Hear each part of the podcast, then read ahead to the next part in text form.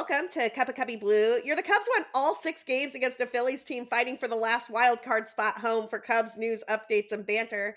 We're the official podcast of Bleed Cubbie Blue. You can find us wherever you get your podcast by searching for Bleed Cubbie Blue. Leave us a five star review and a rating so other people can find the show. I'm Sarah Sanchez. I write about the Cubs, weird stats from a May season, and more at Bleed Cubbie Blue. And I am joined by the one, the only, Danny Rockett. How is it going for you, Danny, on this day after a Cubs season sweep of the Phillies, which I believe has never been done before? Oh, really? I, I didn't know that. Well, I mean, th- that was pretty cool to see. I mean, I can't say that the Cubs were actually knocking the cover off the ball, but the pitching was really good. And the team seems to be clicking uh, with some of these young players just kind of like able to, I mean, play a tight game and win a two to one game or win a two nothing game. They, they shut them out yesterday, and I don't know how much of that is the Phillies just kind of self destructing because they're known for their at least the last few years for their kind of. Uh, you know September demises, and we're just being a part of it, playing spoiler. Fortunately, it helps the Brewers, but what are you going to do? I mean, it, it's it's fun to see. I mean, you're a Cubs fan. You want them to win. Is this surprising that they're playing this well at the end of the year? Yeah, I, I must admit, I'm just pleasantly surprised. So I'm just going to take what I can get and enjoy the ride. yeah, it's pretty wild. So I'm looking at the Cubs pitching stats for the second half on Fangraph. So this isn't like from the All Star break or anything like that. I know those numbers are a little bit better, but your Chicago Cubs starting pitching in the second half ERA of 3.46. That is good for sixth best in Major League Baseball. The teams that are ahead of them are all playoff teams. The teams that are ahead of them are the Dodgers, the Astros, the Cleveland Guardians, the Atlanta Braves, and the Tampa Bay Rays. The Cubs are better have better second half pitching than the New York Mets.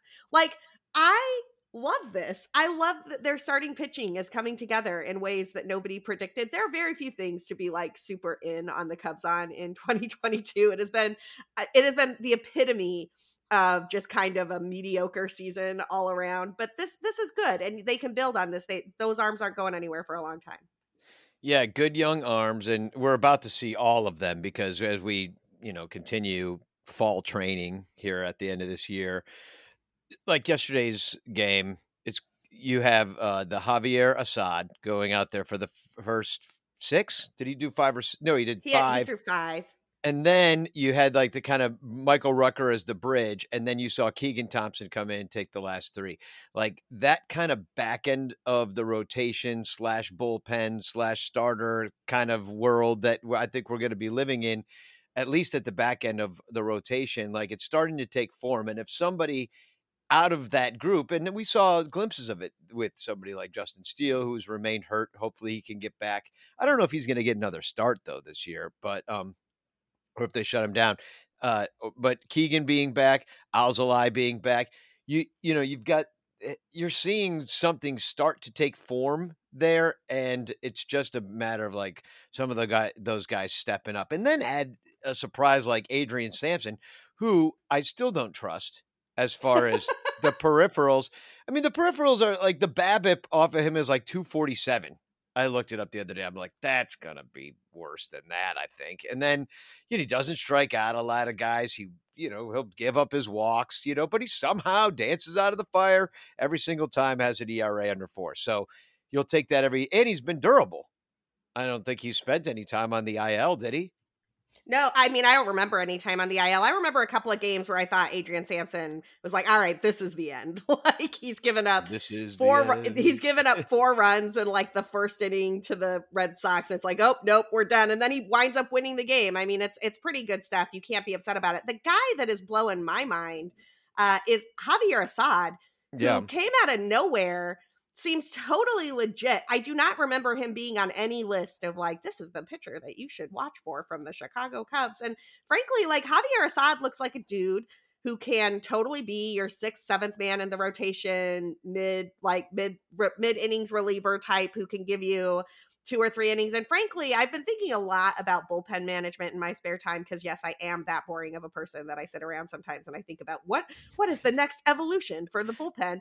And and I really think that as bullpen arms are limited with roster slots and those types of things, having those guys who can give you three innings uh, and go one time through the order and get you nine outs rather than two or three outs are going to be super important going forward. It, it shortens the entire game, right? It lets you throw a Hayden Wesneski for five innings instead of seven, and then you can throw like an Alzolay or an Assad for two or three innings instead of one. And all, all of a sudden, you've just got a longer bullpen, right? And then you can get to your super nasty closer types at the end. Yeah, and uh, yeah, that is one way to play it if it works out, and it's not going to always work out, of course. But uh, the the only thing that I think about with that approach is if you have a guy throw three innings, you you probably don't have them the next day. Whereas like some of those one inning guys, where they're just kind of leaving it all onto the field, then maybe you need both. I think you do need both. Um, the uh, you know they they can pitch maybe two days in a row, maybe even three sometimes, depending on how durable they are. But um, you know, I I do like that approach. I, I'm a little afraid of the reasons why we're going this way. It's like almost devaluing starting pitcher pitching further because you're like, I'll just do five with this guy and three with this guy, and then another dude that throws fast, and that's my game. You know, if if that's how it's going to be, then they're like, well, you only pitched 130 innings last year, and even though you're a starter, technically, I'm not going to give you 40 million dollars because you only, even though you have an ERA under one, eh, you only you only go through the order twice. You know, so it's like those this kind of devaluing pitching like you know the seven inning start is almost like a complete game now you know oh you went seven and your just eyes get wide. Um it, you know you you're how many complete games were there this year? Dude i i can't answer that off the top of my head like i know where to find it, it but you're you're gonna have to look that up. Yeah. While you're looking that up i mean i think you are right that it it feeds into the devaluation of starting pitching but i would actually push back on that a tiny bit and say that starting pitching has already been pretty substantially devalued the number of guys who are getting that chance to go through the third time through the rotation. Uh, the way Marcus Stroman did in a really great start against the Phillies to kick off this series. It, it's just it's just fewer and farther between, and and I don't think it's coming back because that's a skill that you have to develop over time, and unless you are given the opportunity when you're in a in a season that doesn't matter when you're in a season where you you can like play out what happens and see what would happen uh the third time through the rotation and and figure out how to mix your pitches and figure out how to get guys out that third time through. If you never get a shot to do that when you're a rookie or a sophomore in a sophomore campaign or whatever it's not surprising that by the time you're 25 26 and hitting arbitration everybody's like, well, he just can't go third time through the order because he never got a shot to, right? And so yeah. it's sort of like if that is the situation that we're going to find ourselves in anyway, where the only guys who ever get a shot to go the third time through are like the premier, could be a number two or number three starter type of guys, then I don't, I mean, by all means, build yourself a bullpen where you have a lot of guys who can give you two or three innings rather than a bunch of guys who can only get out three guys.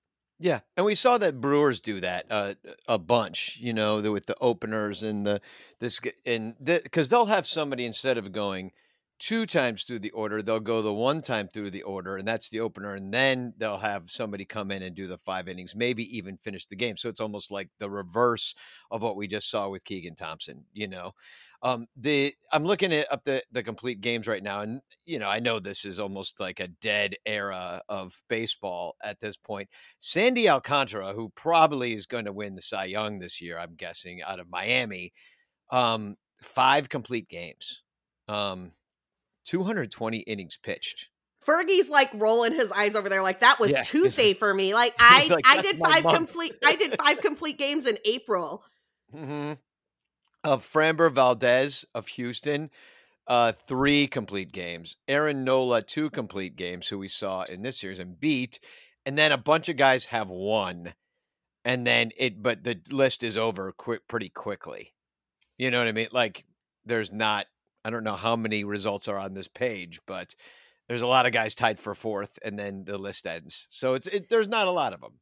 Yeah, um, no, the complete game has of games. Yeah, the complete game has pretty much gone the way of the dodo bird. I mean, the last guy who was really doing bunches of complete games in my mind for the Cubs was Kyle Hendricks, and he doesn't. He's been hurt most of the year. Yeah. So on the 60 day IL, it'll be a, one of the really interesting questions for next season is does Kyle rebound? Does he come back as Kyle or does he come back as something, a lesser version of Kyle that's maybe like the fifth guy in the rotation doing some other stuff? I, I don't know. That's one of the really interesting offseason questions for my mind. But I will say that it is nice to see some depth in the Cubs pitching um staff and and and depth that can be versatile right? Like yeah. yeah steele looks like he's a starter. He looks like he's going to be now the question is if justin steele's your number four starter i think the cubs have a pretty good rotation. If justin steele's your number two starter i'm not so sure. Like yeah. i like that's sort of the big question mark for me but justin steele looks solid. Hayden wesneski who finally got challenged by a lineup that can hit as opposed to the lineups he has been pitching against, who he's just been kind of dominating. You know, he came out against the Phillies lineup that can mash, got Kyle Schwarber hitting lead off 42 bombs after being non-tendered by the Cubs. No, I'm never going to live that one down. Like 1.5 million dollars. you think the Cubs couldn't use a guy who can hit 42 home runs? I just cannot with this team. But anyway, Kyle Schwarber can mash. Nick Castellanos can mash. Bryce Harper is a former MVP. He mashes. Like these got Hayden Wesneski face down this lineup went five innings, stayed in the game, only struck out three, but honestly got himself a W out of it. I think that's outstanding. I'm excited to see what he can do. If you've got him and Justin Steele at the back end of your rotation, maybe Keegan Thompson is your number six guy who can go long or give you a spot start here and there. Marcus Stroman, uh, resurgent Kyle Hendricks, and then go out for the love of God and get somebody who throws over 95 miles per hour and strikes guys out. I kind of like what the Cubs are doing here. Yeah, no, it could definitely work out. Uh, of course, you, you you have the the sophomore jinx to contend with next year with some of these rookies that we learned about this year, but um, yeah, I mean, there's going to be growing pains with this kind of stuff, but uh, the it's it's working out right now, and you also know that there's not a lot a big book on some of these young pitchers, so that once the book starts to come in, this is what he's going to try to do to you. You know, when Hayden Wesneski sliders doing this, don't swing at it because it's a ball. Like when those things start getting known, um, you know, then it'll change it. But then it's all about adjustments. So like in a losing year, when you're doing fall training, it's nice to see them getting the work and the practice for a year that it matters. What you're hoping is that they can put it all together next year because nobody wants to wait for it. And if you can slot these guys back and let them succeed and learn the league, you need to go out and get yourself a veteran. You got Stroman, and you're right. I mean, if if Kyle Hendricks comes back, that's fine. But isn't Kyle's the one that's supposed to be kind of back endy right now? I mean, yes, I, you would you would think so, but I suppose there is a world where he makes some adjustments and tweaks some things. And the thing that I noticed about Kyle Hendricks earlier this season, and, and then he was hurt, and I didn't know, I didn't want to like dive too deep into something when he was dealing with injuries and stuff he was throwing that four seam way more than he threw his throws his sinker, and that's just not his game. It's the same thing that was happening to Stroman at the start of the year. It was almost like the Cubs were trying to turn guys who are ground ball contact guys into four seam, get guys out at the top of the zone guys, and and you cannot do that when you throw 88. Like you throw an 88 mile per hour fastball at the top of the zone and miss, you are that ball is getting sent to Waveland. Like yeah, I, you can't. I, believe, that's not a plan. Yeah, I believe they can catch up with that. Yeah. So yeah, I mean, and and that really depends. I mean, I worry about what Kyle Hendricks has in the tank at this point. You know, it seems like that injury was pretty severe to keep him out for the rest of the year, um, or they just didn't want to waste his waste him in a year that wasn't going to work out for the team overall. But I think you do have to go out and get somebody. And we talked about it on the Twitter Spaces yesterday. It's like when you look up and down the list, aside from some people opting out um, of their contracts or you know teams denying a, uh, a team option and stuff, there's really not a lot out there. The the pitching's kind of old. Um, it's expensive, and I don't know if that's the way they're going to do it. If they're already showing signs of life out of their system and the guys that they have, which is a little disheartening. I wonder if there's a trade on the horizon. I mean, you know, everybody says empty the tank for Ohtani, but you know that kind of no. sets you back. Yeah, I mean, just seems the, the, whole point of the last couple of seasons was to rebuild the farm system. You do not go like empty the tank for some guy, so for one guy who's already like, look, I love what Ohtani does, man. I watched uh, the back end of his attempt at a no hitter last night, and that was one of the most fun baseball games that I have seen in a long time. I was having a blast. Ohtani was having a blast. Like he was, he was, you know, low key, just kind of chilling on the mound. Like he was, he was interactive. His his facial expressions were great.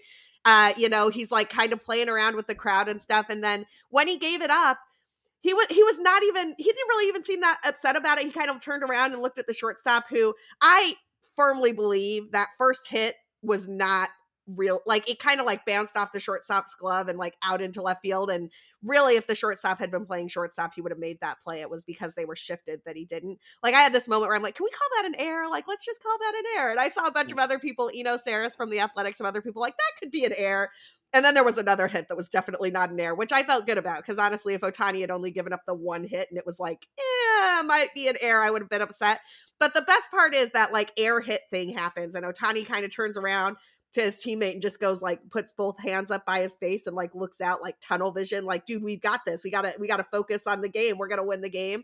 And i just thought that was so so great. He gets out of the inning he kind of does a little fist bump and i was just like you are a fun human being. You are a fun player. I want to root for you. And I do not want the Cubs to take the farm system that they just rebuilt to invest all of it in one person who could theoretically get hurt or have issues or this, that, or the other thing. Like, do the process. You're going to do the rebuild, do the rebuild. Like, keep your Pete Crow Armstrong, keep your Canario, see what happens as these guys come up keep your ben brown keep your keep all the guys that you got for the guys and like let me see what they can do when they get to wrigley field spend money you have money to spend on free agents and that is where you should go get your players not on trades maybe on trades later to supplement but for right now go spend money on a shortstop spend money on a starting pitcher spend money on a first baseman who can rake spend money. You have about $150 million before you hit the cap. I just saw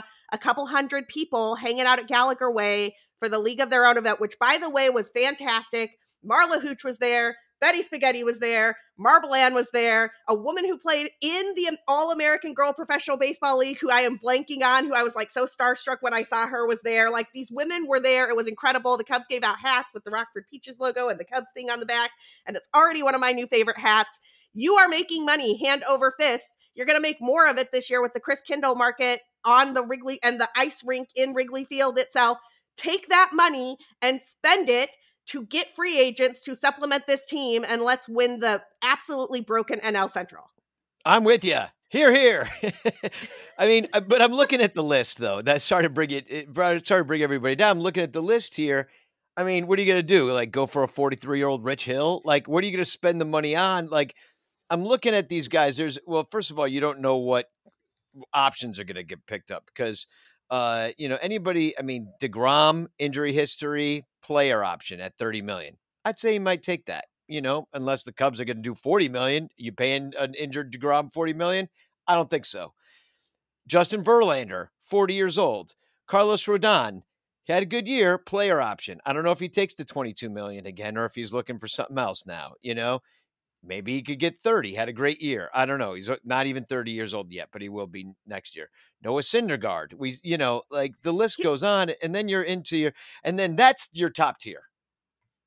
That's well, your, and then you it falls off from there. Unless you know Kershaw, I guess. Like, well, he technically could be. He is a free agent, but yeah, I don't think Kershaw's going anywhere. Um, no.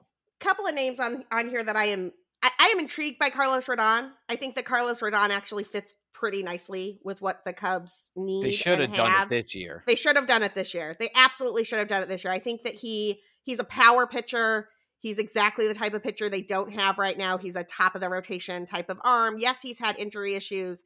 I God, I can't believe I'm about to say this. Trust the pitch lab more now to manage things like injury issues than I used to, and I and I I feel better about them theoretically going after a Carlos Rodon than I did once upon a time. You know who else I really like on this list that is not as flashy and I think would be a great pickup for the Cubs, but would be not a top of the rotation guy. It'd be like another like an- another guy to slot in that number three spot is Chris Bassitt, who has yeah, been nothing but great for the Mets and the A's for years. Like he's just been kind of under the radar, low key great uh, for a lot of teams. One of those guys who like every fifth day comes and gets guys out. But again, he's a number three type of another number three type of guy. You would really need a Justin Steele to take another step forward or Hayden Wesneski to take another step forward if you wanted to go the Bassitt route. But I think you spend some money on Rodon.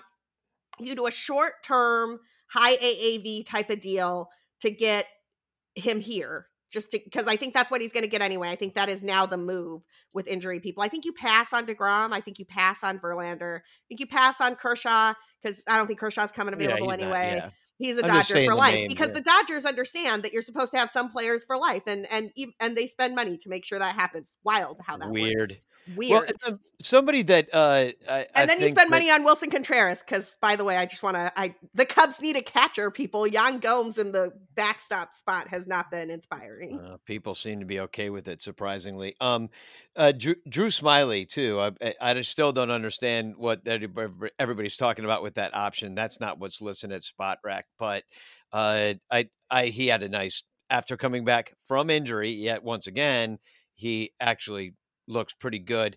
The one name that uh, Crawley threw out yesterday on uh, the Twitter Spaces, and I did see some rumor about this, but coming out of Japan, not tied to uh, all the international money or the posting or whatever you got to do. Uh, the Kodai Senga.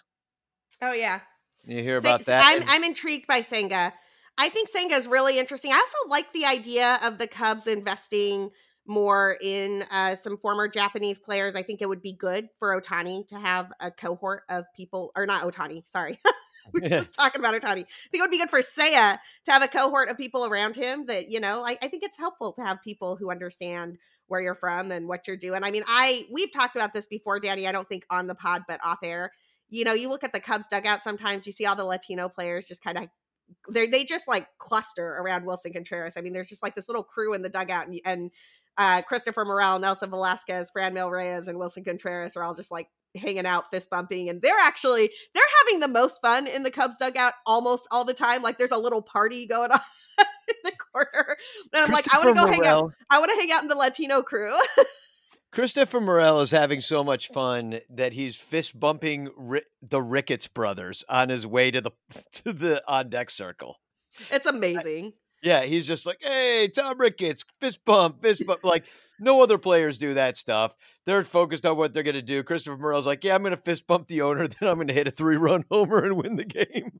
Which he, by the way, won two of these games pretty much single handedly. Single handedly. Yeah. And home I runs in back to back games. And Christopher Morel can't, well, and you know what? I think he is in the lineup again today. That's four games in a row for like the first time in a month. Good job, Christopher Morel. Yeah. Uh, well, and he hugged me after I sang him two songs on Monday. Then he hit two home runs. Coincidence? I don't know. I think you did it, Danny. I think you did it. I yeah. was actually looking at Christopher Morel's stats prior to this game because he is on my Tout Wars team, and I desperately need Morel to stay in the lineup and keep hitting those bombs and stealing some bags for me, uh, so that I can finish in second place in Tout Wars. I probably cannot run down the leader in Tout Wars right now, but I can certainly finish second, and that would be pretty darn cool. I'm not going to lie to finish second in that league in my first year in it, but um Christopher Morel is back up. He's got his, if you look at that 15 day rolling WOBA graph on Fangraphs, which is one of my favorite tools that Fangraphs does. And the reason I like it is because it gives you a sna- nice snapshot of what somebody has done in their, their recent past to sort of see are they on the upswing, are they on the downswing, are they struggling, whatnot. He is definitely on the upswing. That 15 day rolling WOBA is back up to 350, and he's been playing a lot more, which I, I am here for. I think that he has a ton of potential. I think the uh, that his max exit velocity and his barrel rate is legit. He has enough plate appearances at this time that we know Christopher Morel can be a power hitter and hit the ball really hard frequently in the major leagues. The only question is whether he can compete against some of the nasty breaking and off speed stuff in the league. And and frankly, yeah. he's 23 years old. He hasn't seen a lot of that stuff. He just has to see more of it so he can get better at it. And I love him fist bumping Tom Ricketts. It's my favorite thing that's maybe ever happened. yeah. No, it, it's hilarious. And uh, here's the thing that he, he maybe needs to learn about that off speed pitch is, is just not to swing at it because one thing that he doesn't do is walk. The man doesn't walk. And in he fact, walks more looking, than Javi. He walks more than Javier Baez. Well, I mean, yeah, but I mean, what is that? What am I supposed to do with that? Danny's Everybody like, you and I more. walk more than Javi. Yeah, exactly. We walk around the ballpark more than Javi Baez. He, Christopher Morel, Uh, between games 65 and 87 that he played in August, all those August games, he walked one time, once. so you know, he likes to swing the bat. Tanny. That's 21 games. But the problem is he only hit three home runs in that, or no, four home runs in that span. So it's not really enough to just be like, pound, you know, just flailing away. Because um, 16 home runs though in uh, 363 at bats, 408 plate appearances with the arm. Also, defensive, his arm is really good. I His mean, great arm. And he needs to control it a little bit. He's got a little bit of Dunston in him, but he's got a great arm. Well, I mean, look at you got him in center where you got to throw it really far and as hard as you can. Then you're like, okay, now you're playing third base where you don't have to throw as far as hard. Now you're playing short, and you know, and then you played second yesterday where you don't have to throw it hard at all. So it's like you're all over the place into what you want me to do, and I understand that you have to do all these different things, but it's just like for him to have a 752 OPS right now in in his rookie season with 16 bombs as a guy that nobody even was clocking as somebody who should come up, you know, who's on anybody's prospect list either. And this guy just comes up and does all this and plays all these positions at the same time. It's not like he came up, filled in for one guy like Patrick Wisdom when he was injured, and then like he's like, well, you know, just plays third base. Here's another third baseman, you know. But this guy is all over the diamond doing all sorts of things with a lot of talent. And that's what you notice. And not only that, but just his personality is just an instant fan favorite. He's got an infectious smile. He's um, super grateful for his opportunity to be here. And I don't think he's going to waste it. I agree.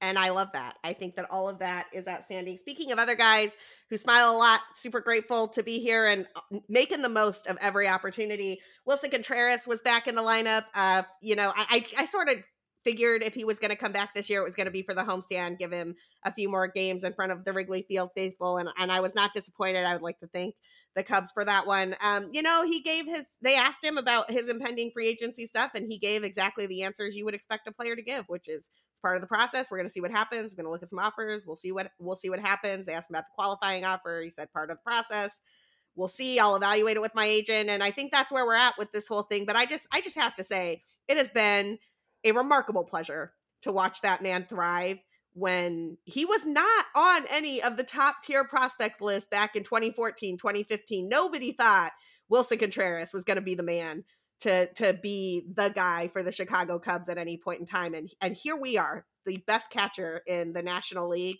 plays for the Chicago Cubs. He is a World Series champion and he will always always be my favorite player. Yeah, it's it's going to be really heartbreaking when he takes over for Yadi Molina in St. Louis next year. It's just going to hurt me so much. I I might have to. I was saying on the Spaces yesterday, like it might wreck me, and I might have to just go on sabbatical, like a Khalil Cub sabbatical. Be like, all right, I'm going to step away from this project for a moment because I need some time to grieve. You I know, I this. I blame Jed Hoyer for this fully 100%. I think he doesn't understand how much we care about these guys and their personalities. And he thinks they're all just widgets that can be moved around and that you can like fall in love with Yan Gomes. And they like push it on state media on marquee all the time. And it's like, no, I'm not going to fall in love with Yan Gomes. Thanks though. Like that's not how any of this works. And, and it's, it's not rational all the time. But in this instance, Willson Contreras is literally better at Yan Gomes than everything and a 2016 World Series champion. So I don't understand how you think these two are just interchangeable parts, Jed. This this may be how your spreadsheets work, but it's not how my heart works. It's not how any Cubs fan heart works. Uh, speaking of, I want to talk about the guy where Jed made his biggest miss of all the misses, which is one Anthony Rizzo. But we are coming up against a quick break. On the flip side, we're going to talk Anthony Rizzo and his managerial debut. We're going to talk Aaron Judge and his 61st home run. We're going to do a little bit of some playoff previews, and we're going to preview six games against the Cincinnati Reds uh, because why should we do two series previews when there is one team for the final six games of the season? But first, a quick break for our sponsors we're back. Um, they showed Aaron Judge's 61st home run on the big board at Wrigley Field the other night, and they left out something very critically important that I found on social media later, which is that Aaron Boone and Anthony Rizzo were kind of joking around before the game, and it was a day off for Rizzo. So Rizzo was the acting manager in the Yankees dugout for this game. And the screenshots of this are incredible. You got Rizzo like pouring over the lineup, making lineup decisions. My personal favorite moment, which I retweeted yesterday, there's this moment where the Yankees are trying to decide if they want to do a replay review, and you got Anthony Rizzo in there. And Then he's like, "Yeah, roll it, roll it, roll it. We'll like let the game keep going." Rizzo's got his manager face on. It's one of the funniest, greatest things I have ever seen in my entire life, and I am absolutely furious that it is not happening for the Chicago Cubs because Jed Hoyer didn't understand that Anthony Rizzo should have been a Cub for life. Yeah, I mean, could could have used his 32 bombs on this team. Just so consistent with that, you know, for for years. Remember he would hit I think he hit 32 and 6 Yeah, I'm looking it up right now. He always hit that like 31, 32, 32 like for those bunch of years in a row. Well, he's back to it and he's got that short porch to to do it with. I haven't looked to see whether it would have been homers at Wrigley, but I mean, the guy's he's having a great year. And then you look at the Cubs first base situation. And unless you're just going to like give that job to Mervis next year, which I don't know if that's, I don't know how that's going to transfer. Talk about a guy that kind of came out of nowhere, um, hitting bombs down in the minors. I people have already ordained him next year's home run championship for the Chicago uh, champion for the Chicago Cubs. But I mean, I don't know. I, I don't want to cry over spilt milk milk anymore. But yeah, Anthony should have been a Cub for life. He should have ended up with a statue. Um, it just you know, there's there's two pedestals that are empty. I think out there in Statue Row in Gallagher Way, and Anthony should have had one. Maybe he still could get one. I don't know, but it's really too bad. He should have been here this whole time. He's doing better this year than he did his last couple of years with the Cubs too. Um, I don't know. It's like it. It's so sad to me it's so I mean, so sad. What a mistake! And it's so unnecessary. It's so unnecessary. Like you know, uh, and I'm looking at his uh, projected home runs by ballpark right now. Not sure where he would have wound up. It says with uh, at Wrigley Field he would have hit 29, so just shy of that 32 mark that he got in New York. But it also says that in Cincinnati he would have hit 37, and he would have had a bunch of games in Cincinnati. Yeah, he would have had a lot of them. He would have had nine games in in Cincinnati. Exactly. Um, yeah, I mean, it's just I, am tra- who did he get traded for? Who did we get for Rizzo? Canario and yeah, well, I mean, like, look, I, and look, interesting player. Like, I'm excited, but like, also, I'm more. I would have been more excited to be an Anthony Rizzo statue unveiling in 30 years, right? Like, I would have, I would have loved to be there in 30 years when Anthony Rizzo got honored the way Ferguson Jenkins got honored this summer, and I just feel like that's a missed opportunity, and it's a missed opportunity because this Cubs front office does not understand heart and they do not understand the loyalty of the fans and what we care about with Wrigley Field at all. I was so I told you I went to this uh part of this League of Their Own showing yesterday. It's one of my favorite movies of all time. It was it was a lot of fun. I found myself like tearing up just walking up to the ballpark and seeing the whole thing. Um when Wrigley Field comes into view on that movie because that's where they hold the tryouts for the All American Girls Professional Baseball League in the movie the audience spontaneously applauded. There was no like cue for that or anything. It was just like this whole crew of people on Gallagher Way cheering for the ballpark that they're sitting right next to. It was one of the coolest things I've ever seen. And I, it got me thinking these people understand how to monetize that, but they don't actually understand what it feels like and why we love it so much. And that's why they can trade an Anthony Rizzo. That's why they can let Willson Contreras go to the Cardinals and be like, oh, well, we had catcher data dur, dur, dur, just didn't fit blah blah blah the timing wasn't right whatever like that's that's why they can do these things because they don't understand the heart of it and theo you know made some mistakes did some good things did some poor things we should talk about jason Heyward on this show because jason Heyward is one of my favorite cubs from the 2016 team and he's getting a goodbye tour this weekend as well and i want to make sure we appreciate the great work that Heyward has done in chicago but Theo had a heart. He understood the heart of this game. Like he understood what makes Wrigley Field tick and what makes Fenway Park tick and why those places are different than a lot of other places in baseball. And this current front office just doesn't seem to have that. Yeah, and also if it was Canario that he got, he wasn't Canario that he got traded for. That was Bryant. Oh, sorry. Who, who no, that's that? okay. Rizzo was traded for uh, Kevin Alcantara and uh, it was all uh, at the same time. So uh, if Canario had an awesome year, so I mean, I think I've blocked Can- out parts of the trade deadline in 2021 for my own mental health. Yeah, well, Canario had an awesome year. We should probably should spend some time going through what some of these minor leaguers did do this year. But overall, uh, he rocketed from uh, low A to, uh, to triple A, or uh, not low A, well, A high A actually to triple A, and he hit 37 home runs this year. so if, if, that was for Kris Bryant, that trade, um, Kevin Alcantara stayed at, in Myrtle Beach this year. He's only 19 years old. He hit 15 home runs. That's all very great. It took him nearly 500 plate appearances to do so. Um, yeah, that I'd ra- now that I'd rather have Anthony Rizzo for. Like I, sure. if it, Kevin Alcantara even if Alcantara ends up great, he's only 19. So we're not even going to see Kevin Alcantara for maybe two, three years, if if he's lucky, if he works hard, young man. but uh will probably be traded as part of the package for not Shohei Ohtani. The other guy we got was Alexander Vizcaino. Oh, that's right. Yeah. Um, who did we trade him to the Yankees? Seems like he went over there. Did we get rid of him? I I don't know. I don't think so. I don't know. yeah, I know. Well, it seems he played for the Yankees this year. Cubs. No, he was on. Uh, oh no, that's how we got him. It's just it's backwards. He did not play this year. That's the problem.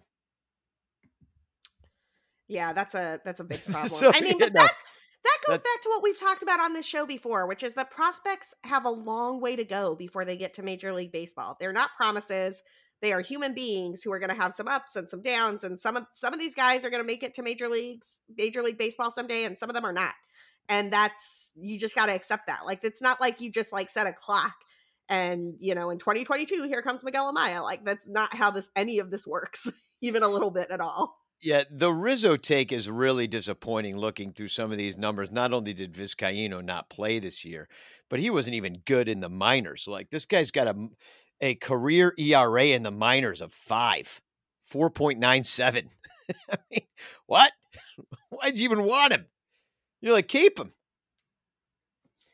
Yeah. Well, let's let's talk about some slightly yeah, happier things. Yeah, I was beloved- happier before. Now we're bringing everybody down. Jeez, Danny. Our beloved Blue Jays clinched. They will be in the postseason. We will get to be the Cup of Cubby Blue Jays for at least one wild card uh, one wild card series. I'm looking forward to this, Danny. I think it's going to be fun to have some postseason excitement on the show, and I think it's also going to be fun that our only true rooting interests are our beloved Blue Jays, obviously, and the teams we hate. This is going to be a hate filled postseason. I will be doing my Cubs guide to the postseason and how your haters guide to the postseason post like I always do next week. Um, but I was thinking about this and I'm like, yeah, aside from the Blue Jays, it's really just about how much I want these teams to lose. Like I want the I want the Cardinals to lose. I would like the Yankees to lose. I would like the Dodgers to lose. I would like the Astros to lose. I would like all of these teams to lose to the underdog teams. Period and stop. yeah. The other team, there's one other team that I would like to win, and that is the Cleveland Guardians and uh, it's because they just have a young, fun uh, team. I don't know really much about them, but you know they have a pretty long World Series drought, if you if you recall. they do, they do. So, and I'm from okay a weak division, they're definitely an underdog, as would the Blue Jays be in this situation. I like Tito. Terry Francona is great. Terry Francona, yeah, exactly. So you get and and it would make the White Sox fans mad as well. Okay. So you get yeah. So I'm whoever's so I'm running Cleveland's in the mix. social media team. A plus plus troll job. Like I have never seen a social media team so effectively troll another fan base in my life. I think the Brewers try to do that to the Cubs sometimes, but they're bad at it, and so we all just kind of laugh at them and don't pay attention. But honestly, Cleveland effectively trolled the White Sox after they clinched, and it was it was pretty funny. It was worth a follow. Uh, I'm I'm okay with Cleveland winning some games. I like Jose Ramirez a lot. It's pretty great. Yeah. Jose no, Ramirez, I, a guy extended by the team that never mind. I'm just not going to get into this whole like the thing about extensions and why the Cubs are allergic to them. And I guess the Mariners are interesting. I just don't know anything about them. I know they've got like a really young superstar. What's his name? Kelenic or something? Julio Rodriguez, Kelenic Jul- has oh, been a disappointment, man. Oh, he Julio has. Rodriguez is having that's a how much 2020 season as a rookie, and he's great in Well, at they already everything. I love Julio Rodriguez. Yeah. Well, that was the deal, the extension deal. Spe- okay, you're just going to make me talk about extensions, Danny. It's just like what we're going to do today. That was the extension deal that I really feel should be the blueprint for like every player going forward because Julio Rodriguez is either going to make enough money to be totally fine and happy and take care of his family and whatnot for a couple of generations uh, going forward, or he's going to make the largest amount of money in Major League Baseball. And the difference is that the contract has all these escalators for things like if you win the MVP, we owe you more- money. If you win the ba- the batting title, we owe you more money. If you get to be an all star, however many times, we owe you more money. And so it's basically like you're either going to make 120 million dollars, which would be obviously great and fine, and all of us would take that, or you're going to make 400 million dollars because you earned every penny of it. And that is a great contract. And I hope Jed was taking notes. I yeah, I'm looking at this Mariners team too, as far as like a team that we might want to root for a little bit, and it's it's interesting. They're basically the Reds of a couple years ago because they have Eugenio Suarez on this team. He has more home runs than Julio Rodriguez, um, in 22 more at bats though, and uh, and more games. And then they also have Jesse Winker on this team. They have Adam Frazier on this team. Was wait was he a Pirate or a Red? He was a pirate and then he was a padre, and now he's a mariner. Okay, yeah. So and then uh, Jesse Winker, did I mention him already? And Carlos Santana is Oh, on yeah. this team too. So they've they've kind of got a bunch of old NL Central guys on their team too. So that's kind of interesting. I like that Mariners team. I've watched them quite a bit. I also um, shout out to Paul Sewald, who is really fun relief arm in their bullpen, kind of their like nastiest pitcher back of the bullpen guy, but they use him in safe situations or in the seventh inning or in the eighth inning or whenever they think they need to use him. Uh, my friend Mikey Ahedo, who um, does some great writing over at Baseball Prospectus, uh, is a huge Paul Sewald fan. And I know that whenever Mikey is excited about a pitcher, I should be excited about that pitcher because Mikey knows his stuff about stuff. Cool. Yeah, I mean, it should be. uh, I don't think that they've uh, been in the playoffs for quite some time. The Mariners, so good for them. Um, and they have a fun hashtag. Hashtag See Us Rise with S E A. See Us Rise. They might not be into that as the global warming continues to make the seas actually rise. Jeez, Like, a- Danny. this Too was a- soon. Like Florida is underwater. Well, that's the different. That's the others. It's the West Coast.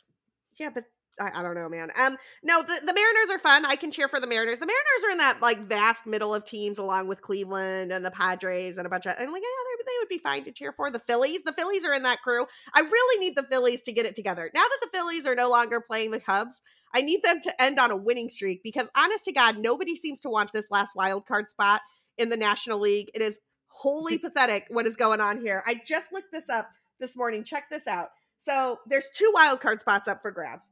San Diego could lock in one. Philadelphia could lock in one. Milwaukee is half a game out now that the Cubs swept the Phillies. Uh, and the Giants are still alive. The Giants have won four in a row to stay alive and stay in the wild card hunt.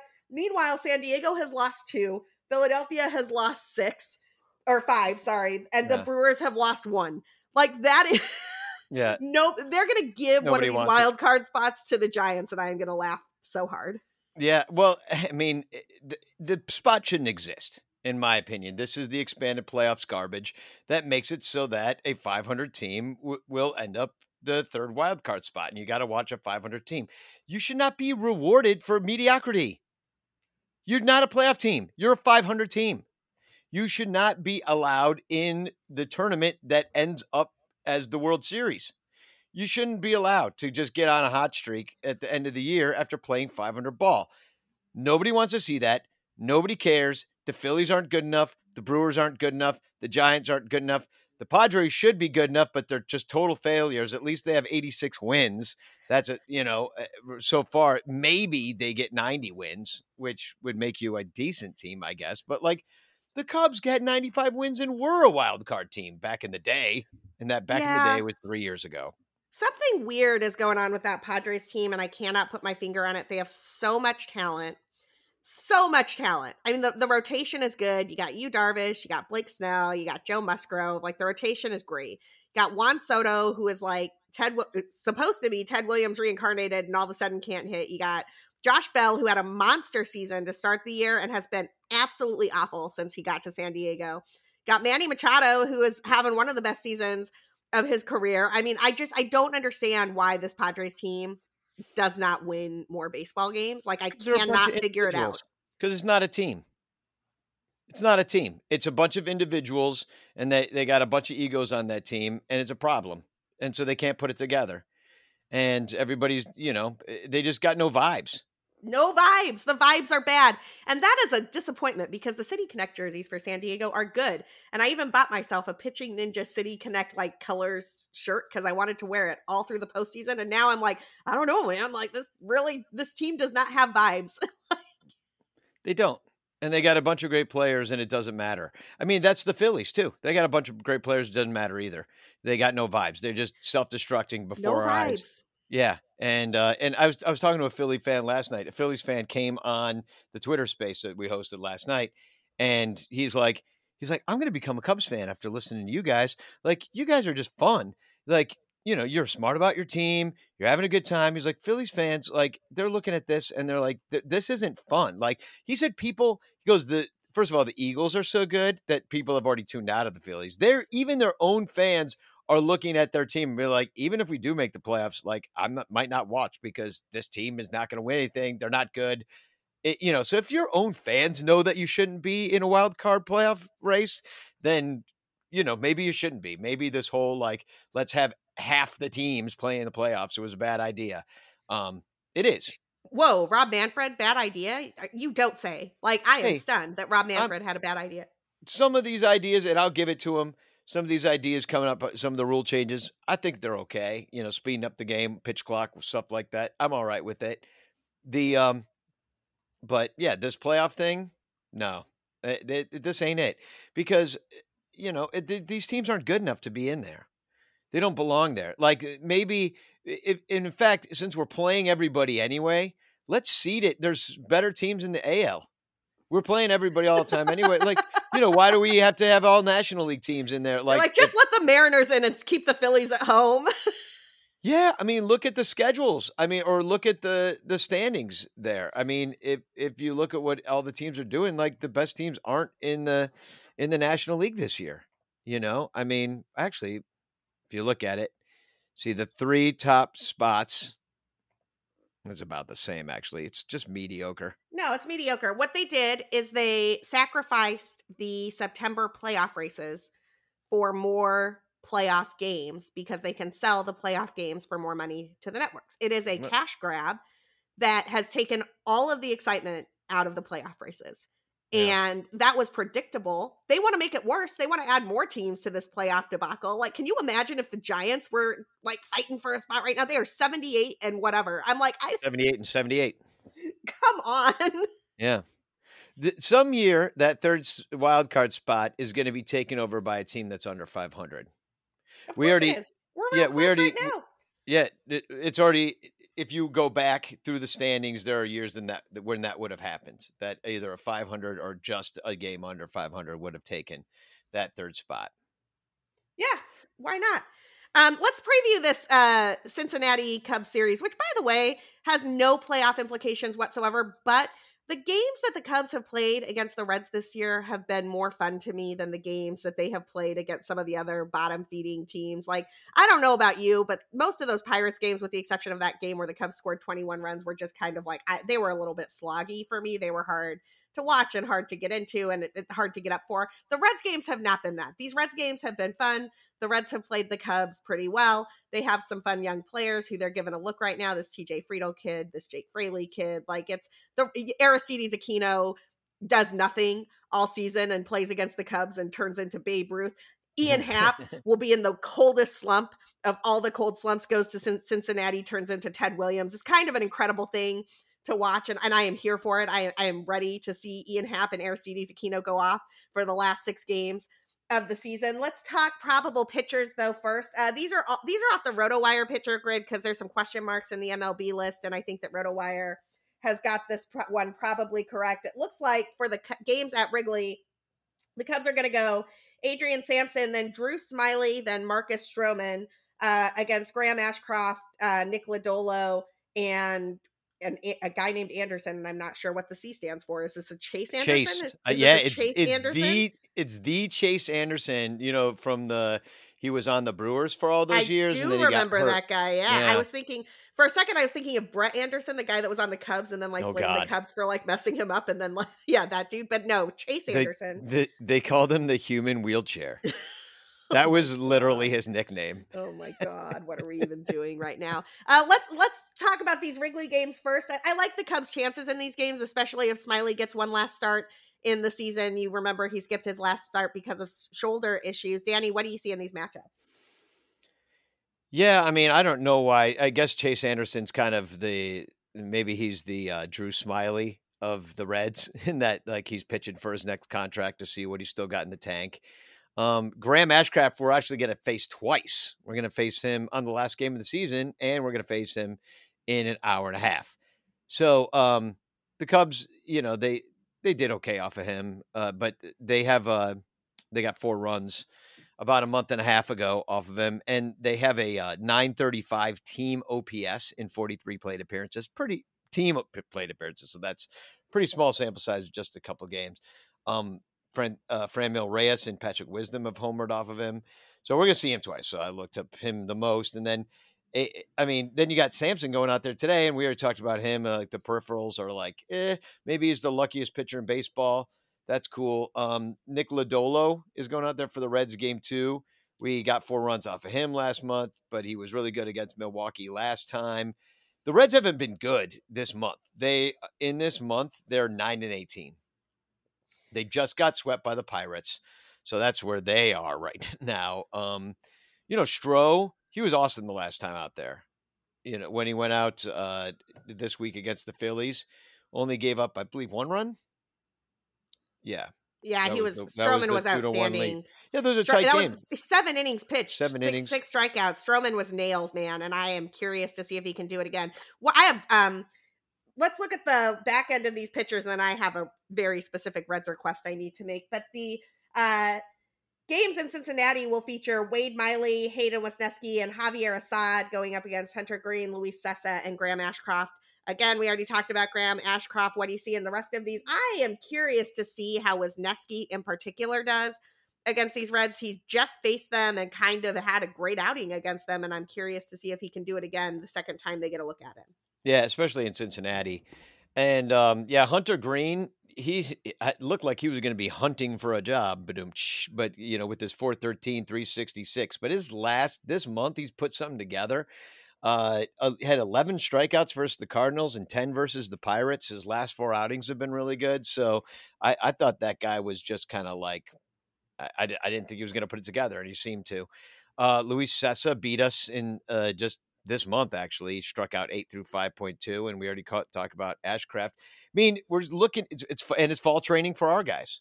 You know let's see what these dudes have. Let's see what the rotation is going to look like next year and everybody's going to go home and figure it out some i don't know who's going to go maybe play this winter or the pitchers probably won't but i wonder if morel will. Wonder if he'll go down and play for the aguilas again or something like that I mean, he might. Christopher Morel strikes, I, I, and I know I keep comparing him and Willson Contreras, but that's because they're always together, and it's very clearly like a mentor mentee type relationship, and I love it so much. But um, you know, Willson Contreras. One of my favorite anecdotes about him is that he just kept showing up to these tryouts in Venezuela after he had a contract with the Cubs, and they were like, "Hey, Willson, you're you're good, man. You, you got a contract. And he was just like, no, I just want to play. Uh, and Christopher Morel strikes me as the same guy. He'd just like show up and like play with the Aguilas or something and be like, I just want to play. I'm just here to like play some baseball. Let's do it. yeah. And, uh, you know, I, I, don't know if Esteban Quiroz has any future on the Cubs. Uh, kind of hope not, but he's leading um, off today. Oh, I saw that. Yeah, that's something.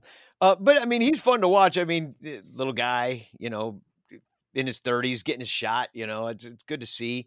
Um, you know, but I could see maybe you know him going and maybe catching on with some team down there too. Although he played in the Mexican League, maybe he's more apt to go play with Team Mexico or uh, something something over there. But um, Yeah, I don't know how I got in the winter. Oh, because it's almost winter. That's why. it's, it is almost winter. But Yeah. let's not think about that because it is going to be in the mid 60s all weekend long at Wrigley Field and perfect weather for hanging out in the bleachers one last time before we say goodbye uh, to baseball for a few months and and, put it put it aside uh, over at the friendly confines. So before we get to hot hitters, I have a very special request for any Reds management listening to the show. I don't know if you saw a few weeks ago, Joey Votto was just like roaming around the stands saying hi to fans. And I thought it was the coolest thing that I have ever seen. And I really, Joey Votto, please come hang out with us in the left field bleachers. I think you would like it there. I think we would be very kind to you and we would not troll you like we troll all of the Reds left fielders because we would be so happy that Joey Votto is hanging out with us in the left field bleachers. So, Joey Votto, if you are listening to this, please come hang out in left field. Thank you. Love the bleacher bums in left field. Yeah, come on up. I'm sure this he is listens. not going to happen, but how cool would it be if it happened? I don't know. I mean, if you're going to go anywhere in your Joey Votto, you're going to go to left field bleachers, I believe. right? Because that's the best place to hang out at Wrigley Field. I think he might also do a rooftop or something. But anyway, this this is my request for this this last homestand. I want a Joey Votto sighting somewhere in the stands at Wrigley Field, and I really feel like this could happen. Uh, he has been great on social media as he sort of dealt with this injury plagued season late in his career. He had a real nice um, tweet the other day talking about all these people speculating if Aaron Judge had taken too much advantage of the short porch at Yankee Stadium or whatever, explaining that, you know, professional hitters know where they're hitting and try to take advantage of the parks that they're playing in. And if Aaron Judge was not taking advantage of the short porch, he would be taking advantage of something else in some other park and that he would be just fine doing that anywhere else in Major League Baseball. And I thought that was a nice level set. Um, from one of the greatest hitters of our generation and a guy who understands hitting better than just about anyone. Yeah, cool. Um, can I add that uh, this weekend that you should also Joey Votto should come see the Bleacher Bum Band? Yeah, at, go for uh, it. I'll be yeah, there. Yeah, Bleacher Bum Band's playing Nisei Lounge uh, right after the game on Saturday. End of the year Cubs karaoke party. Bleacher Bum Band's going to do a short set as well, and then uh, we're going to sing the rest of the time. Everybody's going to have a great time, and it's going to be a blast. I'm hoping some of the Cubs show up. I know that Bleacher Jeff's been inviting them, uh, and it's free, so just a blast. Gonna be trying to figure out my karaoke song. Uh, we were hanging out at Murphy's the other day with Evan Altman from Cubs Insider and Tiffany's. I think we're alone now came on, and I was like, ah, that might be a good that might be a good karaoke song. That's one that I can. That's definitely in my range that I can handle. But we'll see. It'll be a game time decision, and it'll depend on how many White Claws I've had that day. yeah, well, they d- definitely will help you get up there. I don't know if they'll help you do well when you are up there. Why don't we sing "I've Had the Time of My Life" and do like a a, a ballet dance break? Dude, I can totally do that. I I was a, Ah. I did ballet for like twelve years. You know this, right? I did it for like two classes. Yeah, I in- in- definitely have at at least theater school. at least 10 uh performances of the nutcracker under my belt and um the only reason there aren't 12 is because i was hurt for two of them i had ankle injuries and couldn't couldn't do the roles that i had i was watching from backstage all sad Aw. Uh, well, uh, if if not that one, uh, we can maybe do. Uh, how about "I Got You, Babe"? Sonny and Cher. That's a classic one. i don't know if i can hit those notes i'll i'll, I'll take a look and I'll, see I'll do the Cher part. You can do Sonny. I'm taller than you anyway. that would that would be pretty funny I'll, uh, I will bring a I will bring a Cher wig and do my and do my Cher impersonation. if if danny and i do a duet where he is Cher and i am Sonny Bono, I think Uh, we you just will hear about Halloween it. costume. you will hear about it here on Cup of Cubby Blue. Danny, in the meantime, where can people find you? I know that you have a ranter roundtable coming up uh, to look at the end of the season. We will be doing, obviously, a very special playoff preview for our next episode of Cup of Cubby Blue. But where, where can people find all of these amazing events and takes and things going on? Yeah, at Sonranto, S O N R A N T O, like Ron Santo with the RNS switched, and I, that's where you find me. Everywhere Awesome. that you could be found. Awesome. Uh, you can find me at, at BCB underscore Sarah and singing some half of a duet with Danny at Nisei Lounge on October 1st if you are so inclined and brave enough to venture out. Uh, you can find both of us at, at Cup of Cubby Blue where we tweet episodes and things related to this podcast. Give us a follow so you never miss an episode. It's been quite a season, Cubs fans. We'll see how these last six games against the Reds go. Hope it goes out um, on a high note for some of our favorite players, and the Cubs can can scrap together a few more wins. Fangraphs is optimistic; they think the Cubs can get to seventy three. We'll see if that happens or if they exceed expectations. And we will be back next week with a wild card series preview plus your Cubs fans haters guide to the playoffs. Uh, until next time.